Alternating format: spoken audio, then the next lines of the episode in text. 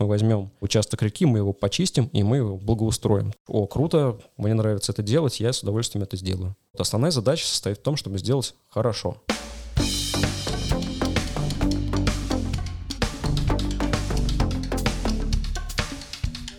Привет! Это подкаст «Архиважно», где мы рассказываем об истории промышленной архитектуры конца XIX века. Проект реализуется при поддержке Президентского фонда культурных инициатив.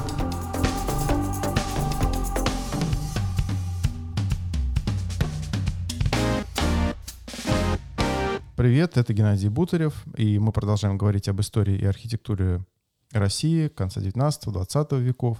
Сегодня мы разговариваем с Евгением Шерчковым, архитектором, и одним из э, немногих людей у нас в республике и в городе, кто, кроме того, чтобы говорить о том, что архитектуру нужно сохранять, он еще и делает.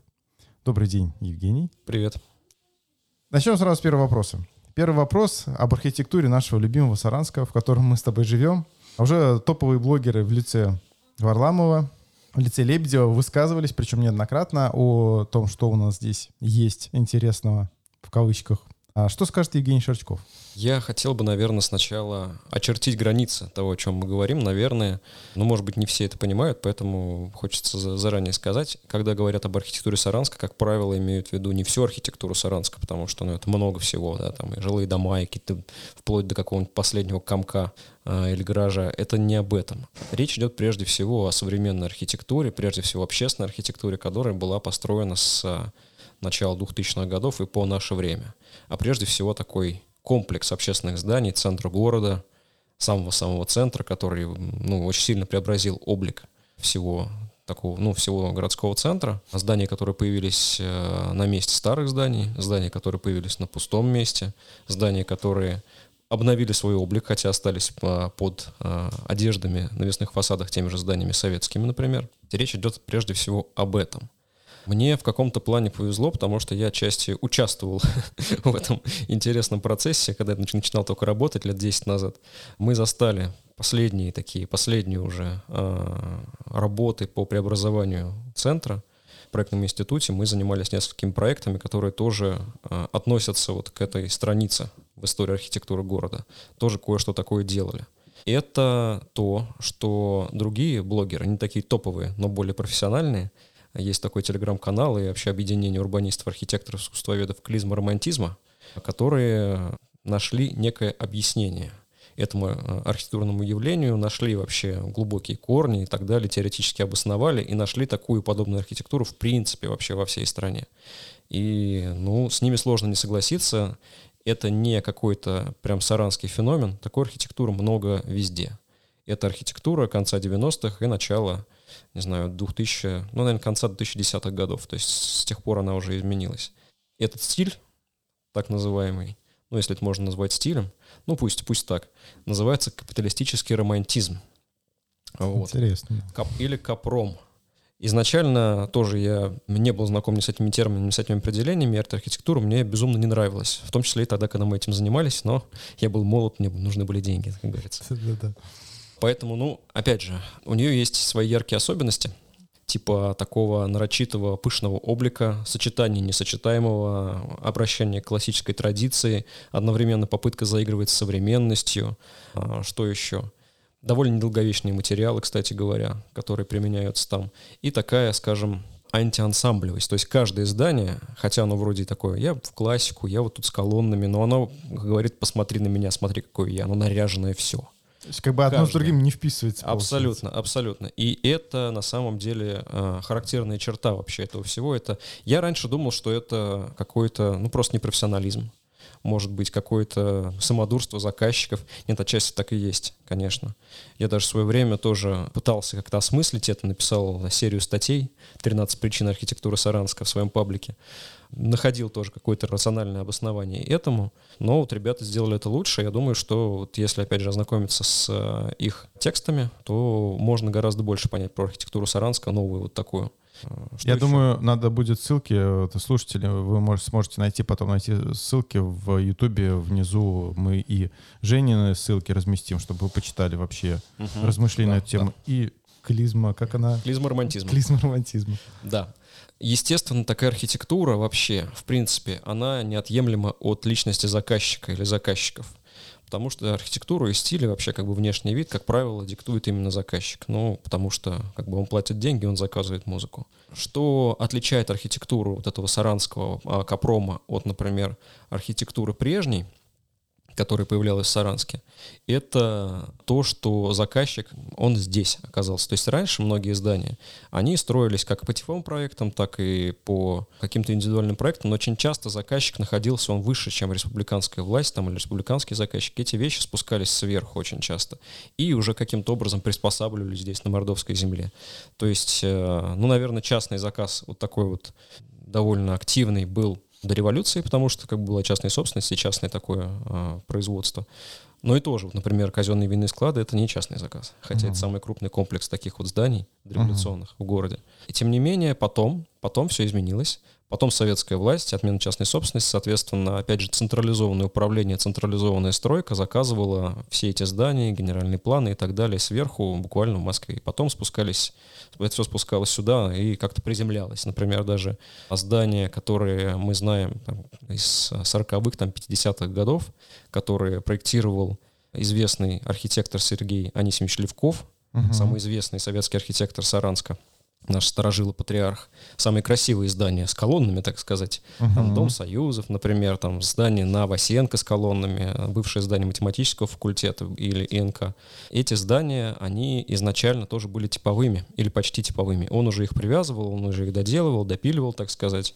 Вот, и это строили. Чем отличается а, Капром от этого? Это то, что заказчик, он был прям тут. И у него было прям конкретное желание сделать вот как ему нравится. Это, ну вот практически сто лет прошло, прежде чем вообще такое, такая возможность появилась. И, соответственно, заказчики отыгрались как смогли. Слушай, по полной. Скажем еще для слушателей, то есть вот эти здания, о которых Женя говорит, мы можем их увидеть, они до сих пор целы. Дом э, Союзов — это у нас э, здание, расположенное на перекрестке улиц Богдана Хмельницкого и проспекта Ленина практически без изменений сохранилось. Напротив, по диагонали от да. него находится и ИНК бывший. Бывший ИНК. Сейчас, что там сейчас находится? Я сейчас какой-то даже не тоже знаю. факультет. И третье здание... Это жилой дом на перекрестке улицы Васенко и Большевистской. Это... В одном из подкастов вы тоже, по-моему, его упоминали. Да, да, да, да. Денис Тюркин о нем говорил. Так вот, получается, что эти здания целиком отражали желание заказчика, а желания заказчика были довольно, как мы реконструируем постфактум по воспоминаниям очевидцев, а также по каким-то открытым данным, они, эти желания сводились к тому, чтобы действительно преобразить облик, облик Саранска как более такого развивающегося, более цивилизованного, более богатого, пышного, красивого города, современного в том числе. Вот, но не слишком современного том числе как бы города, который вот держится за традиции. Поэтому тут такая вот мешанина получилась. Вот, соответственно, так вот это и работало. Uh-huh. Отчасти тоже было стремление убежать э, за Казанью, как за старшим таким соседом, который делал это раньше и делал вроде бы тоже достаточно пышные, красивые все эти тысячелетия, и Кулшариф, и спортивные события, и спортивные объекты крупнейшие.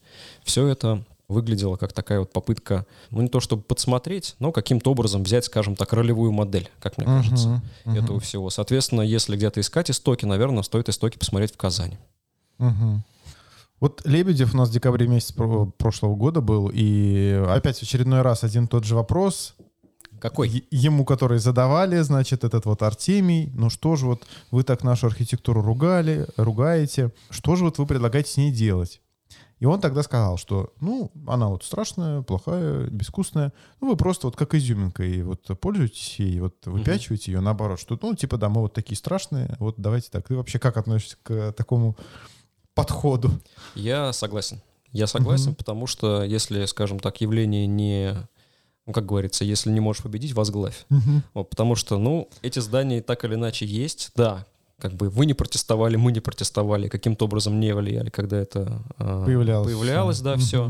Вот, мы просто это принимали, соответственно, надо уже до конца тогда принять. Угу. Либо надо что-то с ними сделать, угу. если они не нравятся. Просто находиться вот на двух стульях, что нам, нам и не нравится, но мы как бы и, и делать с этим ничего типа не живем в недовольстве. Не собираемся, да, живем в недовольстве. Оно непродуктивно. Угу. Так можно, конечно, жить, но, вот, но это непродуктивно. Соответственно, либо надо как-то реконструировать и делать какой-то новый облик, на что нет, угу. я так понимаю, ни денег, ни средств, ни объективных обстоятельств Ну да, то есть за- вроде не аварийные, Ну вроде да. бы стоят.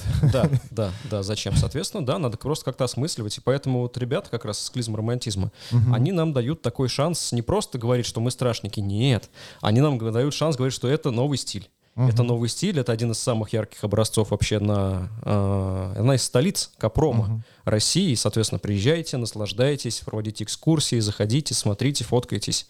Э, разумеется, это нужно развивать. Делать там, не знаю, открытки, делать мерч, делать какие-нибудь значки, э, кружки, все такое, делать мемы.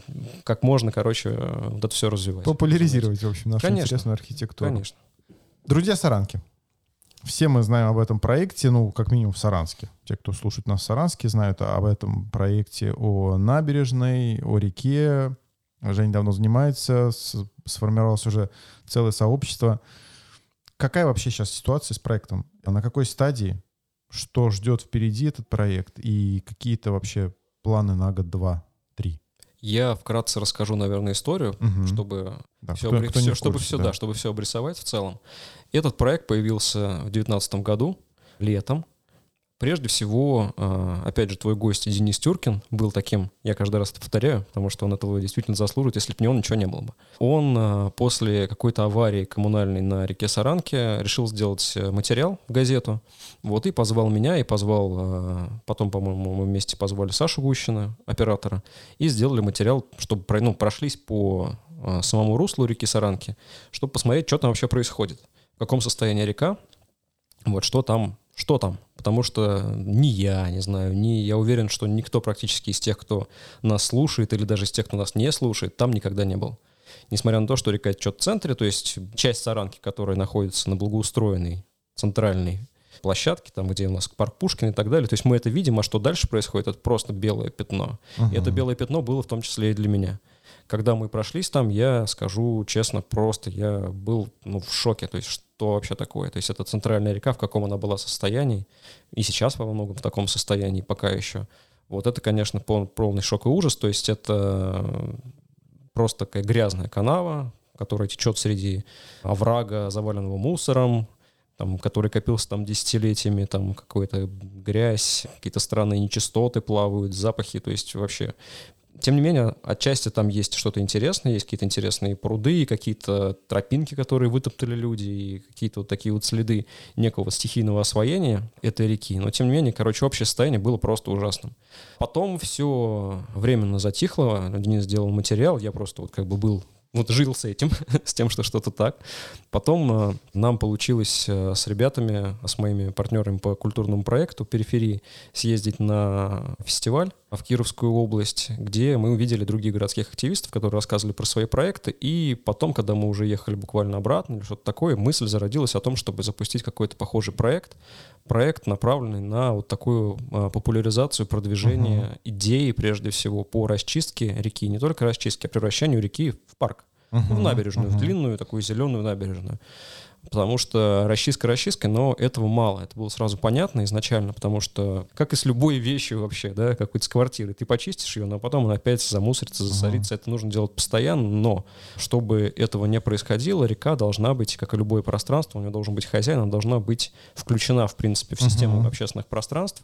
Тогда как будет уход, тогда будет содержание, будет бюджет, она будет, в принципе, востребована, и будет зачем ее убирать, зачем за ней ухаживать, понятно.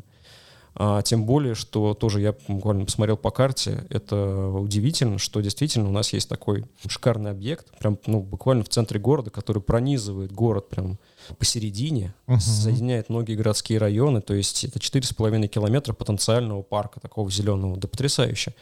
Хотели бы мы такое иметь в городе? Я лично очень бы хотел. Конечно. Вот, соответственно, с этой идеей я пришел к своим партнерам, прежде всего к своей жене, к Даше, которая всегда тоже занималась периферией, прежде всего там была сейчас очень активна, и попросил помощи э, в организации вот такого проекта. Соответственно, мы придумали такой проект «Друзья Саранки». Мгм. Мы изначально как раз заявляли эти цели, о том, что Саранка должна стать парком. И так как Саранкой не занимается ни город, ни республика, власти не занимаются им либо не до этого, либо нет бюджетов или желаний, или еще чего угодно, как бы это не наше дело, мы говорим, что мы собираем активных людей, активных горожан, которые бы тоже этим заинтересовались, и давайте, во-первых, э, больше об этом говорить, а во-вторых, давайте покажем, как это можно сделать буквально своими руками, без бюджетов, без каких-то проблем. То есть мы возьмем а, участок реки, мы его почистим, и мы его благоустроим. То есть покажем, что это возможно. Соответственно, угу. следующие два года мы этим и занимались. Первый год мы реку чистили вместе с волонтерами, второй год мы... Второй год был ковид, три года мы занимались. Второй год был ковидный, к сожалению, поэтому мы отчасти реку снова там дочищали, что-то благоустраивали, и потом уже в а, следующем году мы сделали уже такое тактическое благоустройство набережной, запустили ее, и вот до того, как начали ремонтировать Батевградский мост, когда там все движение закрыли, поставили заборы и вообще начали сносить мост, эта набережная работала, работала как общественное пространство, по ней ходили люди, там отдыхали люди. Собственно, вот, вот что мы сделали, угу. что а, было, что изменилось. Это пространство получило даже свое название, назван, был назван «Открытый берег», угу. даже появилось на Яндекс картах, то есть там есть и название, есть и метки, и даже пути, которые там появились. После этого, тем не менее, мы планировали развивать эту тему дальше и развивали.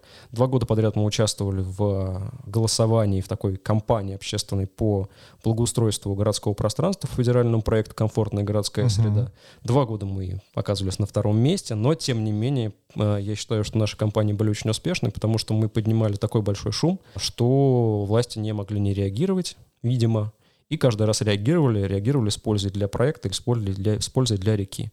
То есть после первого вообще года а, еще прежний губернатор озвучил публично, что Саранку буду чистить по нацпроекту экологии, что перекинут какую-то часть бюджетов именно на Саранку. Какое-то время ничего не происходило, опять же был ковид, было что-то непонятно, потом следующий губернатор, современный губернатор тоже объявил то же самое, uh-huh. а в этом году работы начались, и сейчас а, они уже идут. Uh-huh. Они начались со стороны чистых прудов, и сейчас экскаваторщики чистят русло, вывозят грязь, uh-huh. там грунт загрязненный и так далее, то uh-huh. есть расчищают заросли и, в общем, чистят саранку. Соответственно, uh-huh. чистить саранку они будут еще, как я понимаю, а, еще один год целый. Вот, а затем как пойдет, но пока, пока, по крайней мере, на словах с чиновниками и из МинЖКХ, из администрации, ой, не из МинЖКХ, а Минлесхоза, угу. из администрации города, а, все говорят о том, что да, реку потом надо благоустраивать, как пока, мне пока, по крайней мере, непонятно за счет каких там бюджетов, средств и так далее, каких механизмов, угу. но а, радует уже то, что все понимают, что это нужно делать, что это некая такая цель, к которой следует стремиться, и я думаю, что так или иначе мы эту цель достигнем. Сроки, то есть сейчас вот по проекту экологии работы начались. Когда они э, по плану заканчиваются? По-моему, еще год. То есть угу. нужно подождать еще год. То есть 23 год продолжения экологии, и да. только после этого можно говорить о начале работ по благоустройству. Я понимаю, что так. То есть, по сути, 23 год, он есть на то, чтобы как раз э, все вопросы утрясти финансирование, где взять, да, видимо, проект да. Видимо, определить. Да, да угу. видимо, запроектировать что-то и как бы, ну, не знаю, провести какие-то, возможно, обсуждения, опять же, с горожанами было бы хорошо, конечно, да, и с местными жителями и так далее. То есть каким-то образом все это утвердить и потом уже отдать реализацию.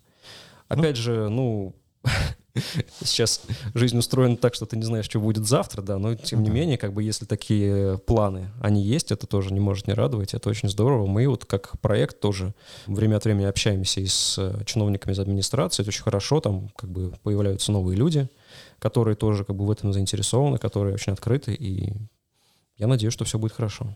Ну, кстати, прекрасный пример того, что проект, поднятый, скажем так, со дна в прямом смысле этого слова активистами, он э, получил развитие, и сейчас действительно есть движение, мы все это видим, движение, и при, вот это привлечение внимания, оно помогло прям в прямом смысле реализации да. этого проекта и его развития. Знаешь, у нас был забавный момент, когда мы, по-моему, уже заканчивали первый сезон очистки. Угу. Ну, к нам присоединялись как раз волонтеры, там наши друзья, там друзья друзей, просто люди приходили. Один из наших друзей Саранки, историк Сергей Голованов, ты, угу. может быть, его знаешь, он откопал где-то в каких-то архивах старую газету, что-то типа «Советская Мордовия» или типа такого, uh-huh. от 1989 года, uh-huh. где было написано письмо какого-то экскаваторщика, который писал, вот, наш Саранка находится в таком ужасном состоянии, такая, такой кошмар, прям вот буквально там типа под стенами обкома, там, там какая-то грязная канава, давайте все выйдем, давайте все почистим, я сам готов взять свой экскаватор и там типа вместо работы, за счет работы и своей зарплаты зарплаты пойти его чистить. Короче, прошло 30 лет. Прошло 30 лет, да. Но в любом случае будем надеяться, что сейчас уже процесс дойдет до конца, и мы там через несколько лет увидим благоустроенную набережную и будем по ней гулять, ходить. Я бы с удовольствием прогулялся вот от э, Пушкинского парка до Чистых прудов, потому что ну, реально это крутое место. Я, я в детстве часто там бывал, uh-huh. мы лазили по этим кустам, по этим uh-huh заброшенным там участкам Саранки, особенно от вот э, Титова до Маринина, по-моему, вот этот участок. Мгм, мгм. Вот, то есть, ну, там, конечно, тогда уже было, начало 90-х было все печально. Ну да, Благоустройство. Переходим на благоустройство малых городов. да. В отличие от э, Саранска, по малым городам у нас есть программы развития, по которым э, города могут получать федеральные деньги. На... Почему в отличие от Саранска? В Саранске тоже есть. Ну, у нас что-то пока с этим Ну как-то, как-то каждый год. А кому мы проигрывали два года подряд? Сначала парк по Этот, федеральной а, программе, потом еще один Как сквер он, по федеральной сквер, программе. да, сквер, за который Макс взялся тогда, да. Ну, в любом случае, вот а, проекты, которые ты делал для Рузаевки и Краснослободска. М, Я думаю, что, ну, по Краснослободску, наверное, многие, кто вообще этой темой увлекается, а, слышали, видели, потому что город садов, э, ну, такой проект на слуху, о нем писали, говорили. А Ты работал уже, получается, сколько? Это года два уже, да? По, по Да. времени с этими проектами. А, Краслободск был в прошлом году, Рузаевка в этом. В Ага. этом году еще аналогичный конкурс Мгм. объявили второй. Мы сделали проект по Темникову. Э, Ждем в в конце декабря результатов. Вот смотри, то есть я, я о том, что, значит, второй год ты работаешь с администрациями районов, того района, другого района, сейчас Да. уже третьего. Какие вообще сложности, трудности? Видение глав районов вообще, оно какое? То есть они что хотят от этих проектов? В первую очередь реально сохранить какую-то идентичность свою районную там, да, либо как вот было в 90-х в Саранске, да, то есть э, давайте сделаем, вот у нас есть столица, давайте как там вот жахнем. Как, какие вообще ощущения у тебя от работы с районами? Что они хотят, ждут Да от ты тебя? знаешь, на самом деле не так и не так. Мгм. На самом деле ничего особенно плохого а, или там, не знаю, какого-то негативного, ну, кроме каких-то моментов с оплатой. Ну, Это отдельный момент, да, вот именно в работе а, с проектом особенно сказать не могу.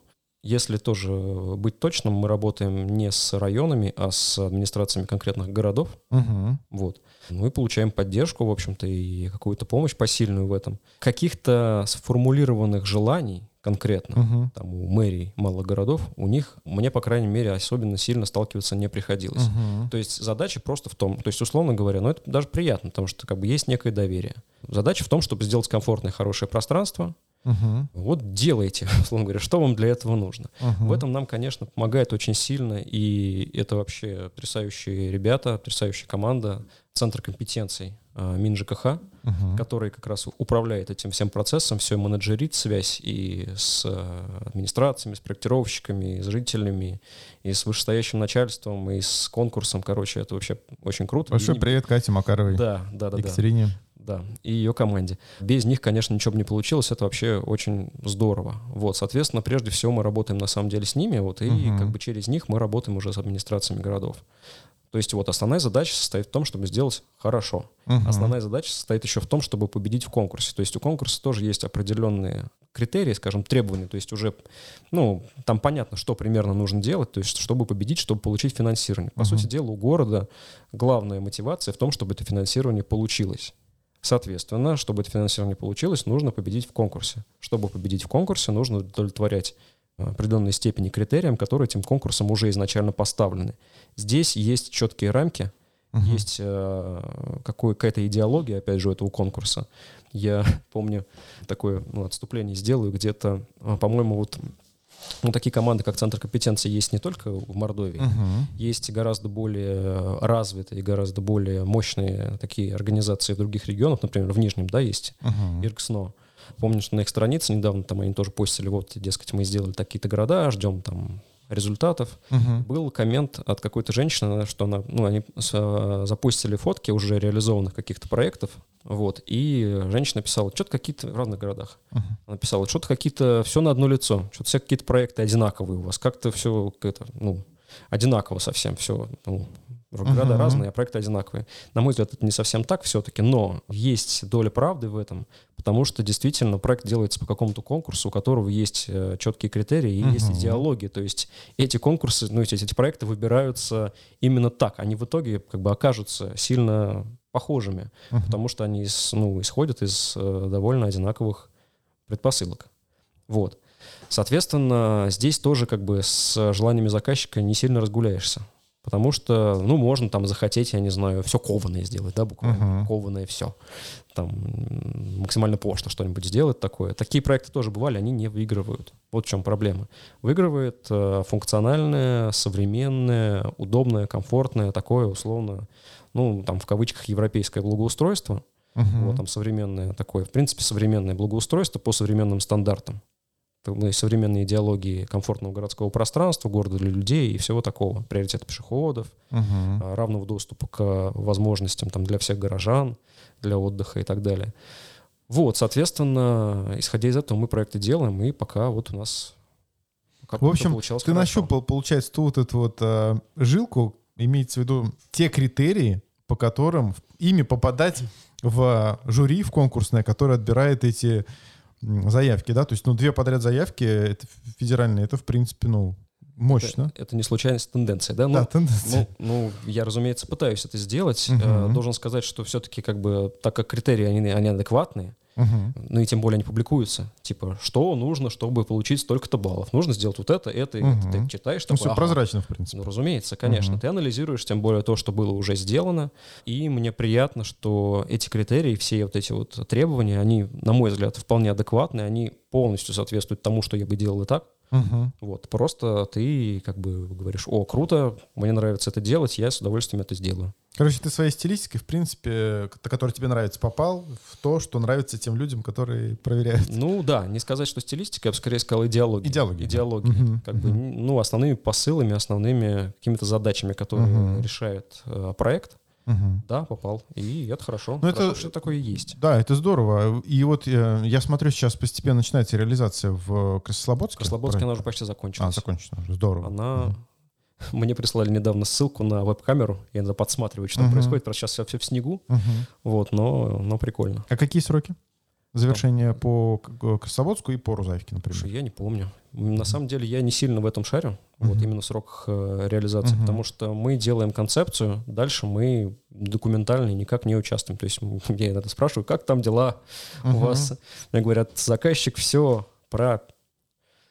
Не успел. Вот. Вернее, заказчик, не заказчик, подрядчик. Подрядчик все, да, все пропустил. Все что-то медленно он работает как-то. Вот. То есть после того, как а, ты сдал концепцию, которая выиграла, она, получается, переходит под контроль Центра компетенций, который продолжает работу... Получается, что так. С районом мы с подрядчиком. Получается, что так. Выбирается подрядчик на а, проектно-сметную документацию, вот, и концепция закладывается uh-huh. в основу. Она, разумеется, естественно, как так или иначе правится под требования норм, под требования экспертизы, под какие-то возможности финансирования, потому что, опять же, те деньги, которые в предварительной смете закладываем, они э, потом уточняются, uh-huh. как правило, с учетом инфляции там и так далее, они оказываются меньше, приходится часто экономить, к сожалению, вот, но это реальность от этого никуда не уйдешь, поэтому что-то изменяется максимально, тоже, опять же, Центр компетенции старается следить за тем, чтобы это сохранялось, uh-huh. это тоже требование конкурса, чтобы реализация максимально соответствовала концепции, и потом, потом уже тоже да, выбирается подрядчик на торгах и реализуется это все. Вот из того, что ты сказал, я так понимаю, что ты позитивно смотришь на создание таких центров компетенций, да? Да, конечно. Создаются. Да, Они... разумеется, разумеется. Это потому что отдельный вид работы, угу. такой вот мен... координационный, такой координационный как бы. менеджерский, который э, должны выполнять отдельные какие-то люди. То есть просто если такая доп. нагрузка для каких-то чиновников там или еще чего-то, ну, ничего работать не будет. Uh-huh. Вот, то есть это должны быть определенные люди, определенные команды, компетентные команды, которые в этом разбираются, которые в этом заинтересованы, у которых, возможно, уже есть какой-то релевантный опыт, которые должны э, вот такую вот роль исполнять. Мы видим, э, что такие команды, мы видим по опыту, что это работает. То есть мы видим регионы-лидеры, скажем так. Uh-huh. Сейчас, мне кажется, едва ли не в каждом регионе такая команда есть. Ну, они вроде как создаются везде, примерно ЖКХ. Ну да, да где-то они создаются отдельно. Вот, например, в том же Нижнем. Это uh-huh. тем более выросло на основе, как я понимаю, команды э, архитекторов-волонтеров, которые делали какие-то свои фестивали, огород. Вот, и они очень успешно это делают. Вот, делают круто и показывая как раз своим примером, что это работает, что это действительно полезно. Да, уровень Нижнего Новгорода, он, конечно, вот когда ты приезжаешь, смотришь, что они сделали к 800-летию, и сейчас продолжается работа, там, конечно, масштаб огромный.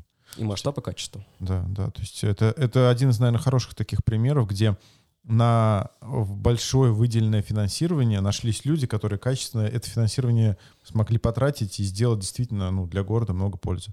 Да, согласен. Сложный вопрос, о котором хочется поговорить, это вот э, Да-да. вопрос утери идентичности. Я тоже начну издалека. Мы знаем, что есть много городов в Европе, да, там, типа Дрездена, ли- типа Варшавы, Мгм. которые в свое время города с огромной историей, с многовековой историей. Там наш Саранск даже там близко не стоял. Но там во времена Второй мировой войны они полностью были практически стерты с лица земли. Ничего не осталось от них. То есть там от Дрездена вообще просто поле. Но эти города, несмотря на это, после всех этих трагических событий, они смогли восстановиться. И э, когда ты приезжаешь там в Дрезден, да, то есть я помню, лет 6-7, наверное, был в Дрездене, ты смотришь, ну, это типичный европейский город, как будто бы, в принципе, сохранившийся с корнями, такой немецкий город. И то же самое Варшава. Мгм. Отчасти, мне кажется, Саранск наш, он тоже, э, с учетом того, как он за, про- за прошедшие десятилетия 20 века потерял свою идентичность, да, тот Саранск, который вот был Мгм. На всех картинках, фотографиях, гравюрах, да, много церквей и прочее. И вот этот вот новострой, скажем так, да, то, о котором мы уже говорили, он до неузнаваемости изменил э, идентичность города. Абсолютно. Как вот ты считаешь, э, хотелось бы услышать твое видение, мнение, э, что делать в таких случаях, когда город потерял свою идентичность? И вот э, как дальше жить, как развиваться? Стоит ли что-то восстанавливать? Стоит ли как-то причесывать? Вот как ты это видишь? Ты знаешь, я вот над этим вопросом думал. У меня есть э, тоже, я на- начну издалека. Мгм. Есть такая мысль о том, что, во-первых, идентичность, а вообще она нужна? Мы говорим об этом как о некой догме, что типа это аксиома, это обязательно нужно. Это просто вопрос, который я сейчас просто пока оставлю подвешенным, пусть пока висит. Мгм. Разумеется, идентичность там каких-то городов была и так далее. Я думаю, что, опять же, некорректно сравнивать, например, такие вот э, резкие военные разрушения Мгм. каких-то городов, например, с э, реконструкцией там и разрушением, потом восстановлением в ином виде того же Саранска, потому что это э, они и пространственно разные, и временные разные, и идеологически разные Мгм. вещи. То есть, если у тебя что-то, вот, например, взяли твой дом, ну, у тебя дом, не знаю, сгорел, Мгм. ты можешь на пустом месте, если у тебя есть там деньги, средства, поставить такой же, например, да? Мгм. Вот, а если у тебя дом сгорел, а потом на его месте построили многоэтажку, что ты будешь делать? Как, Логично. как ты свою идентичность будешь устанавливать? Это совсем другое. А если эта многоэтажка еще постояла 50 лет, и там еще люди пожили, там еще что-то случилось, потом ее снесли, построили там ледовый дворец, Мгм. вот как ты будешь свою идентичность устанавливать? Скорее всего, в том виде и в том э, месте уже никак. То есть ответ, видимо, такой. Мне кажется, что Саранск действительно в каком-то плане потерял свою идентичность прежнюю, и это очень жалко, разумеется, жалко для там, потомственных горожан, для людей, которые это помнят. Я знаю людей, не знаю, например, Витя Радаев, привет, Витя, если ты нас слышишь, который там горожанин в каком-то там, не знаю, десятом Мгм. поколений, для которого это очень важно, просто хотя он молодой человек. Разумеется, это жалко, но чисто физически восстановить это и вернуть уже это невозможно, я так считаю. Мгм. Потому что нет, ну а что мы будем делать? Мы будем сносить, получается, какие-то кварталы заново, чтобы строить там новоделы монастырей. Ну, это очень сомнительно. Мы будем сносить э, все новые объекты, которые полностью изменили масштаб города. Нет, это невозможно. Это полностью невозможно. Вопрос в том, что идентичность не просто исчезает, она меняется Мгм. она меняется. И меняется она тоже так неравномерно. Вот если, опять же, рассмотреть там столетний период Саранска, ну, допустим, да, окей, дореволюционный Саранск, там э, Саранск 20-х годов 20 века, когда еще все вроде бы осталось, как и другие уездные города, там, не знаю, типа Темникова или Красслободска тех же времен, когда все еще вроде бы внешне выглядит как было, Мгм. это такие типичные русские уездные города. Я не думаю, кстати, что у них конкретно сильная идентичность различалась между собой. Это, ну, как мы говорим, это типичный уездный город. То есть это такой вот определенный тип. Мгм. Разумеется, как бы какая-то культурная составляющая там была разная. Это уже идентичность человеческая, не архитектурная. Идентичность социальная, культурная и так далее, которую ну, уже нужно копать глубже, чем архитектура. Это уже такое культурологическое исследование. Но если мы говорим о неком пространстве, о неких зданиях, которые в этом пространстве стоят, то ну вот такая была идентичность. Но ведь потом что произошло? Идентичность Саранска, она не то чтобы потом сильно как-то развивалась. То есть, э, в принципе, задачей советской власти, как я понимаю, в градостроительной политике, было в основном, э, это тоже не была конкретная задача, это было некое следствие, скажем, экономической политики, социальной политики э, советского государства. Была в том, чтобы идентичность у городов в принципе стереть. Так Мгм. получалось. Ну, потому что, типа, у нас все города-заводы. Угу. У нас все города с хрущевками. У нас вот везде есть спальные районы. Они все одинаковые. Это не важно, причем, я не знаю, это Мурманск, это Владивосток, это Якутск, это Саранск, это, не знаю, Ставрополь какой-нибудь. Ну, угу. Они в советское время выглядели очень похоже, потому что к ним применялась одна и та же матрица. Матрица промышленного развития, матрица социального развития, там и строительство типовых районов и так далее. То есть это так получалось. Соответственно, долгое время, в принципе, этой идентичности как таковой особенно не было. И, в общем, никого это не волновало, вот, потому что были задачи другие. Угу были исключения, исключения, которые были связаны прежде всего с каким-то богатым культурным наследием, там типа Санкт-Петербурга, городов там рядом с ним, там дворцовых этих ансамблей и так далее, а также городов э, Золотого кольца, как некого туристического такого маршрута, который э, там 60-е, 70-е годы начали развивать как раз. Там да, там, да, разумеется, это было. Это было следствием, прежде всего, какого-то очень глубокого культурного наследия, которое там осталось, а также задач, которые там ставились. Ну, например, туризма. Что мы uh-huh. будем людей возить, будем им показывать вот это вот наследие. Ну, хорошо. Сейчас, когда мы говорим об идентичности, мне кажется тоже, что для крупных городов, может быть, да, это более актуальная задача. Для более маленьких городов, мне кажется, об этом вообще говорить пока рано. Условно говоря, когда у вас в Рузаевке во враге канализация течет и воняет. Ну, ребят, ну о какой идентичности сейчас можно говорить? Может, сначала починим, чтобы не воняло? Может, сначала нормально что-нибудь построим, чтобы там дороги были хорошие. Там, это идет, потихонечку идет, это хорошо. Вот, ну, короче, мне кажется, в этой пирамиде надо сначала нижние этажи закрывать, потом Ты уже... Вспомнил про пирамиду масла, да, когда ну, у тебя низ, базы нет, то как да, бы... Да, да, да, да. Ну, круто, ты без штанов, но с идентичностью. Угу. Ну, такое. Угу. Ну, так можно, конечно, все можно, вот, но мне кажется, это довольно сомнительно. Если говорить об идентичности Саранска сейчас, то это как бы, ну, я думаю, что это в любом случае связано, опять же, с той архитектурой, которая сейчас у нас появилась. Разумеется, это связано с наследием чемпионата мира и других спортивных событий, которые были, и стадион, вот самый крупный объект, самые такие крупные эти пространства, которые есть. Вот с этим надо как-то работать, на мой взгляд. Угу. Потому что вот сейчас, да, та идентичность старая, она утеряна. Новая идентичность, она вот так приобретается. Приобретается вот этими новыми интервенциями, которые уже произошли, которые нужно как-то осваивать, осмысливать, как-то интегрировать себя и свою жизнь уже вот в это. Кроме того, есть такой момент еще, мне кажется, что эта идентичность, она не обязана быть распространена, например, на весь город.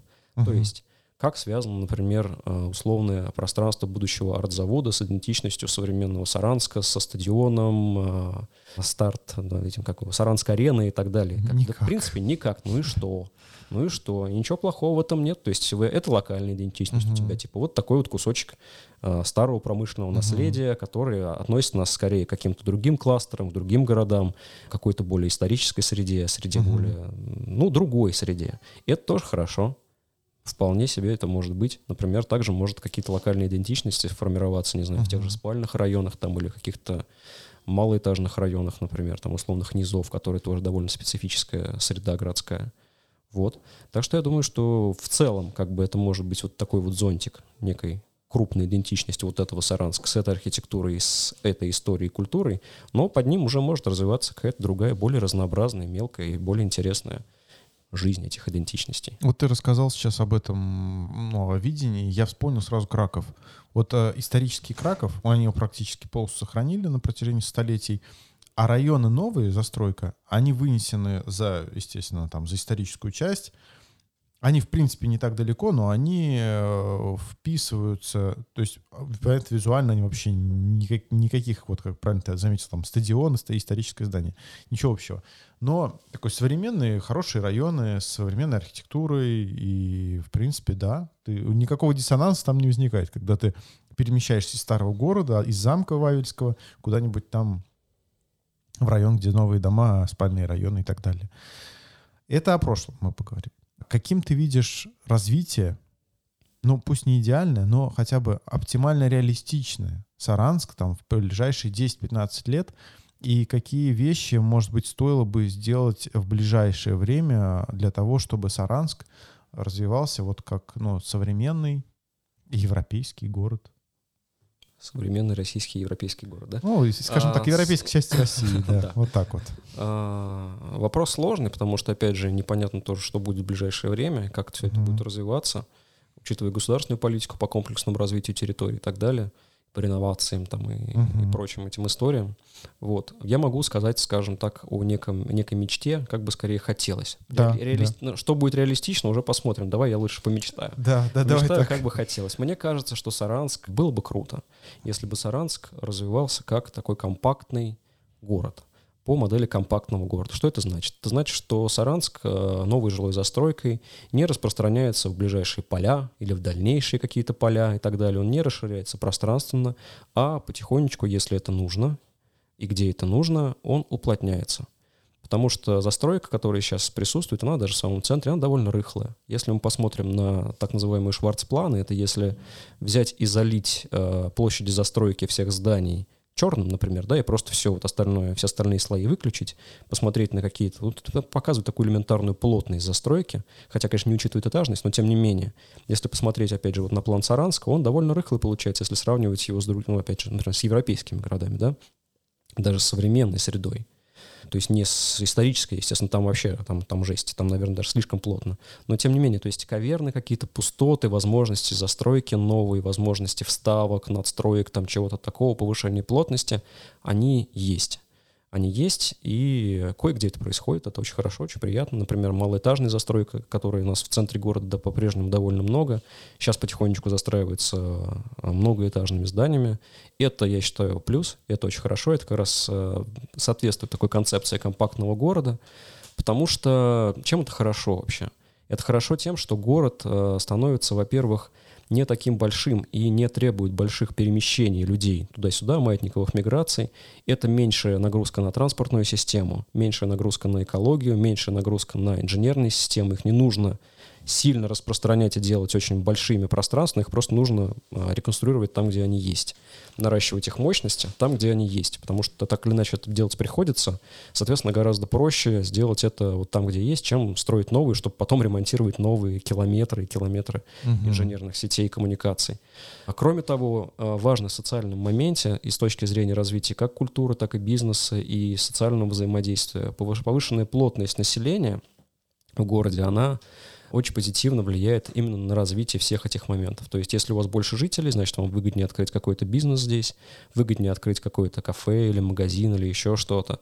Если у вас есть улицы сформированные с фасадами и фронтом улиц, там и тротуаром, который идет вдоль, прямо вдоль фасадов, это значит, что у вас будет поток посетителей потенциальный, который может этот бизнес как раз э, содержать, да, Соответственно, и если больше людей, то больше, в принципе, социальное взаимодействие, что, в принципе, хорошо.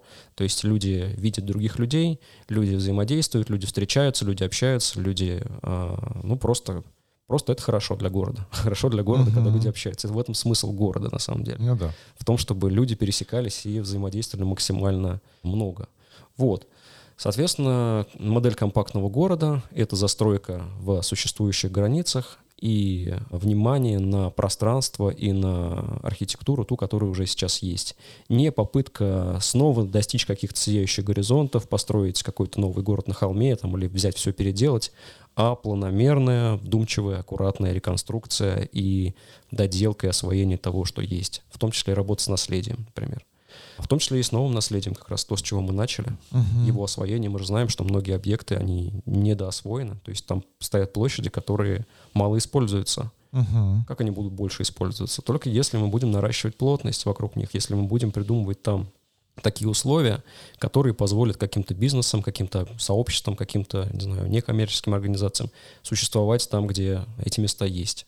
Если мы будем город растягивать, этого никогда не произойдет. Кроме того, это такая история, это хорошо влияет на автомобилизацию, хорошо в кавычках, хорошо для людей. То есть автомобилей становится меньше uh-huh. нужны. Соответственно, больше становится выгоден общественный транспорт, такси, пешеходные перемещения, велоперемещения. Это хорошо влияет как на экономику, так и на здоровье людей и, в принципе, на комфорт пребывания в городе. Потому что комфортные города, как мы уже, опять же, знаем по опыту, западных городов, да и российских городов, наиболее комфортные города, это те города, по которым удобно перемещаться пешком. Угу. Удобно, комфортно перемещаться пешком и на общественном транспорте прежде всего. И это не значит, что типа автомобиль тебе не нужен и тебя запрещают. Нет, пожалуйста, ради бога. То есть это разнообразие должно быть, но приоритет и наибольший комфорт должен быть там. Соответственно, это также следует из этого, что должно быть большое внимание к общественным пространствам, которые уже существуют.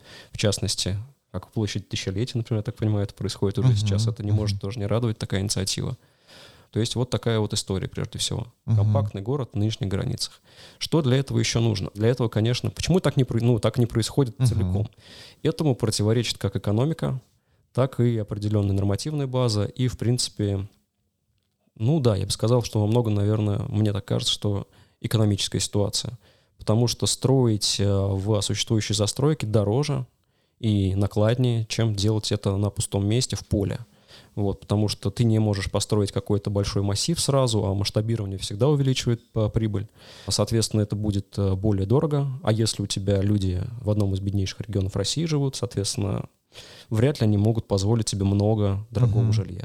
Соответственно, я надеюсь, что Мордовия будет более экономически, как это сказать, не привлекательной, а Успешный? Успешный, да, да, более экономически успешный, и люди тут более, будут более богатыми, и в этом а, состоит как раз а, секрет развития, в том числе и качественной архитектуры, потому что она всегда дороже, чем некачественная. Угу. Соответственно, пока у вас жители, которые смогут покупать квартиры в качественных домах, не появятся, угу. у вас качественная архитектура тоже сама по себе не появится.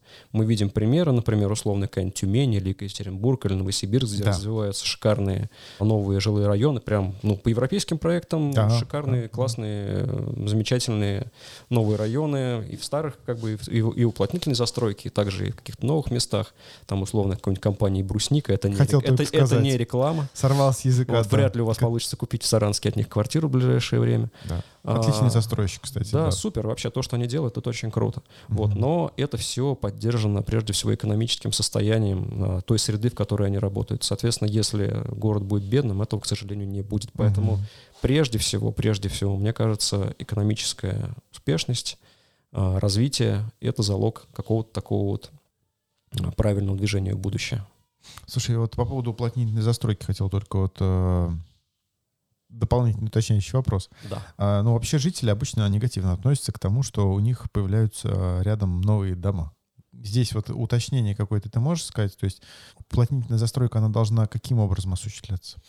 Это каждый раз вопрос индивидуальный, мне кажется. Угу. Потому что что за жители? Чему, чем они конкретно недовольны? Ну, например, Победу мы возьмем, где мы там, mm. где сквер mm-hmm. компания хочет Окей. снести. Окей, ну вот, понимаешь, то есть получается, что люди э, там протестовали против того, чтобы у них отняли что-то, угу. зелень, да, отняли зелень, угу. отняли зеленую зону, отняли, как, отняли какое-то место для прогулок, в, и вместо этого построили дома и парковки. Угу. То есть, соответственно, я думаю, что и договориться можно было бы, если бы какие-то ну, компенсирующие вот эти вот вещи адекватные предложить. Соразмерные, как Сора- бы, да? Сораз- соразмерные этому, да, и какие-то выгоды. Каждый раз это индивидуально. То есть есть места, например, где, я так понимаю, жители не сильно-то и сопротивлялись. Ну, условно, например, какой-нибудь Макс, да, вот э, там же вот сейчас ну, построены дома вот, да. на месте гаражей. Да. Кто-то сопротивлялся, какие-то проблемы? Да вроде нет. Нормально, ну вот хорошо построили, например, uh-huh. или там же дом на Анны Луз. Огромное поле вот в центре микрорайона, тоже как бы никаких проблем, наверное, с этим тоже нет. Uh-huh. Поэтому каждый раз это вопрос индивидуальный. Или даже я, например, могу такие примеры уплотнительной застройки, такой, которые, в принципе, вот как э, такая модель, были бы а, желательны, а, чтобы развивалась. Например, как вставка между двумя торцами, глухими торцами домов. Uh-huh. Есть в Луховке такой дом, в Луховке. Вот Луховка, и там есть э, церковь деревянная. Угу. И вдоль этой деревянной церкви идет фронт пятиэтажных домов. Сзади, вот, по-моему, да, вот так. Да, ага. да, да. Ну, вдоль дороги. Угу. Вдоль дороги, потом угу. туда на, на, там, на Горяиновку, на Тавлу. Вот, там есть этот фронт домов, и вот в одном месте, я так понимаю, что ли в 90-е это было сделано, то ли в, уже в нулевые, там есть такая вставка. Это одна секция, один подъезд угу. кирпичный, который прям вот врезан между двумя пятиэтажками панельными. Выглядит странноватенько, но в целом то, что нужно на самом деле. Было пустое место, которое угу. просто простаивало, условно там 20 на 12 метров. Пятачок, в который, сколько там внедрили, не знаю, 12-15 квартир. Хорошо, да, отлично, замечательно. Угу. Это очень это очень хороший пример. Я не знаю, как так получилось, опять же, какой-то эксцесс, наверное, но таких вещей должно быть больше. Я вот говорю прежде всего вот о таких вещах. Ну, нормативно такие вещи, они ничего не нарушают, да? То есть, да, по сути, ни да. инсоляцию, ни здесь там окон нет, не мешают нет. никому. Угу. Нет, никаких проблем с этим нету. У нас есть, например, отдельные кварталы, отдельные в центре, в центре угу. города отдельные участки улиц, где мы видим, как тоже вот прям строены друг в друга, рядом-рядом, прям вот совсем вплотную, ну, буквально стена к стене, дома разных времен, Мгм. И все это живет хорошо. Там есть первый, у- первый этаж общественный, там есть нормальные тротуары, там все хорошо, и парковки, и все нормально. То есть, например, это участок от э, театра Крошка до улицы, а, улицы Полежаева, от театра, Да, от театра да. Крошка до, ну, туда вниз, там вот магазин «Море-море», дальше там корпус, До Батевградской. да, до Батевградской. Там, где вот дома прям вот разного времени пристроены друг к другу вплотную. Да, впритык. Отлично. Впритык, да, и отлично, Там все хорошо. Арка только внутри вот у них сделана, а Да. так, да, они идут вот этим сплошняком Да. про- вплоть до старого корпуса университета. Да, да. Мгм. И вполне себе нормально, это убедительно смотрится, и это э, такое выгодное, нормальное использование городской земли, скажем так, Мгм. эффективное. Это не растрата, это как раз мы берем, максимально используем. И всем хорошо. В частности, получается полностью закрытый от э, людей двор, Мгм. закрытый домами, не заборами, что тоже хорошо. Мгм. Или, например, есть участок по улице Пролетарской от э, Коммунистической до Богдана Хмельницкого, где Мгм. тоже сначала пятиэтажка, потом девятиэтажка, потом еще пятиэтажка, а потом на углу еще в нее врезана такая, по панелька с, э, Да, сушил- да, да, с да. сушилками. Потом еще какая-то секция сделана. Тоже отлично. В принципе, это вот это такая вот модель, по которой можно, можно дальше работать. Уплотнять. Да. Мгм. А также, а также, кстати, еще один момент. Мгм. Огромное количество в том же центре, да и не только в центре, особенно в спальных районах, пятиэтажек советских, которые тоже нужно как-то реконструировать таким образом. Достраивать, перестраивать, их можно надстраивать, их можно не только утеплять, но можно там в том числе наращивать и э, площадь этажей за счет новых балконов и так далее. То есть вот такие вещи, которые, в Мгм. принципе, тоже происходят там, в других странах, например, да, Да, какие-то да. муниципальные, федеральные программы. Вот эта штука тоже, конечно, была бы очень хороша, потому что это и повысит стоимость жилья, и существенно повысит комфорт, опять же, плотность э, застройки. Кто бы занялся? Да. Осталось только найти специалистов и проявить некую, наверное, ну, волю политическую тоже, да. Здесь как бы это надо Да, взяться и делать Да, просто. К сожалению, это конфликтует с э, интересами крупных застройщиков, потому что гораздо выгоднее взять и просто забабахать 20-этажки в поле. Мгм. Экономически, с точки зрения каких-то норм, с точки зрения правил игры, скажем так, это выгоднее. Мгм. То есть э, прикол в том, чтобы правила игры в каком-то плане менять, чтобы существующая городская среда становилась комфортнее, а застройщикам было выгоднее делать так. Мгм. Тем не менее, оставалось выгодно. Мы не говорим о том, чтобы им было невыгодно, чтобы Да, они чтобы работали они в минус убыток и так попадали. далее. Нет. Мгм. А мы говорим о том, чтобы это было так.